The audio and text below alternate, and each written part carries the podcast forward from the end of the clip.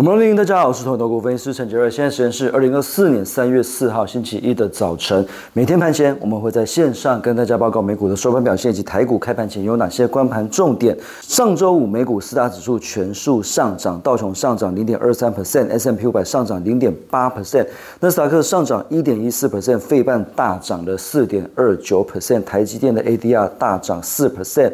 台指期的夜盘上涨一百六十六点。那从美股重要个股的一个表现啊，主要还是科技股的部分，尤其是 AI 的族群表现比较亮眼。非 AI 的族群表现倒是平平，特斯拉是小涨零点三八 percent，苹果是下跌零点六 percent。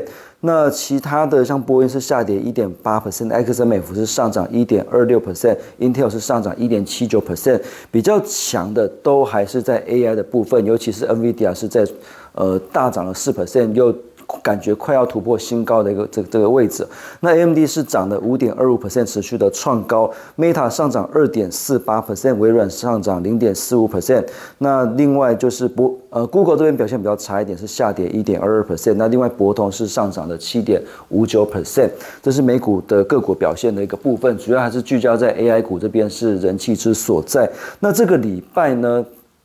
当然，呃，重要的事情非常多，所以台股今天当然没有意外，一开盘就会创高，因为台指期在呃上礼拜五的夜盘是来到了一九一二七，是再创了。假设今天现货也是开盘开在这个位置的话，就是再创历史新高一九一零零之上。那但是这个礼拜啊，因为重大的讯息是比较多，尤其是国际的一些干扰是蛮多的，呃，包括这个美国总统的初选超级星期二，那另外二月份的非农。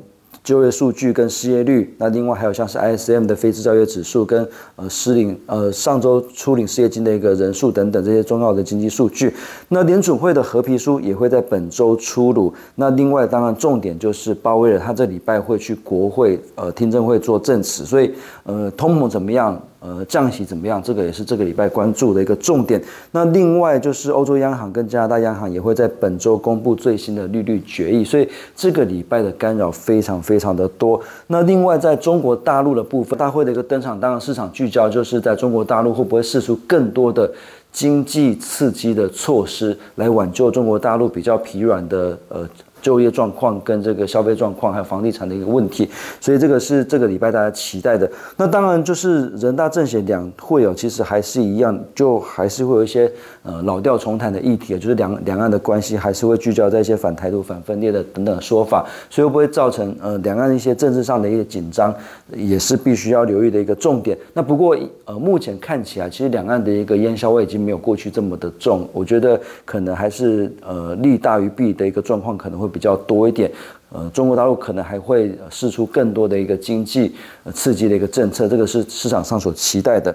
那台股的部分，当然目前就是五日线不破之前都是持续的偏多操作，但是还是一样，就是偏多操作，短线进出，居高思维。因为如果从费半或者是呃台股的一个目前的年限的乖离率来看，确实都是。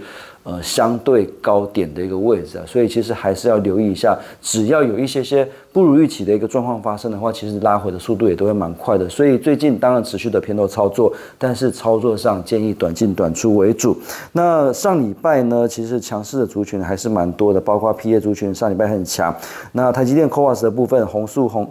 呃，宏康这边也都还是盘面的强势股，折叠机的部分，新日新跟富士达，那其他的一个族群，呃，包括部分的 AI 股或者部分的高股息的股票，都是上礼拜表现相当亮眼的部个股。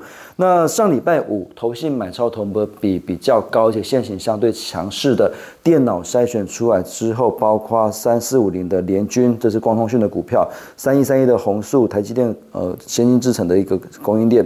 那另外有二四五的全新，这是 P A 的股票。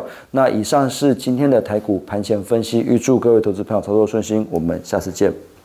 本公司与所推介分析之个别有价证券无不当之财务利益关系。本节目资料仅供参考，投资人应独立判断、审慎评估并自负风险。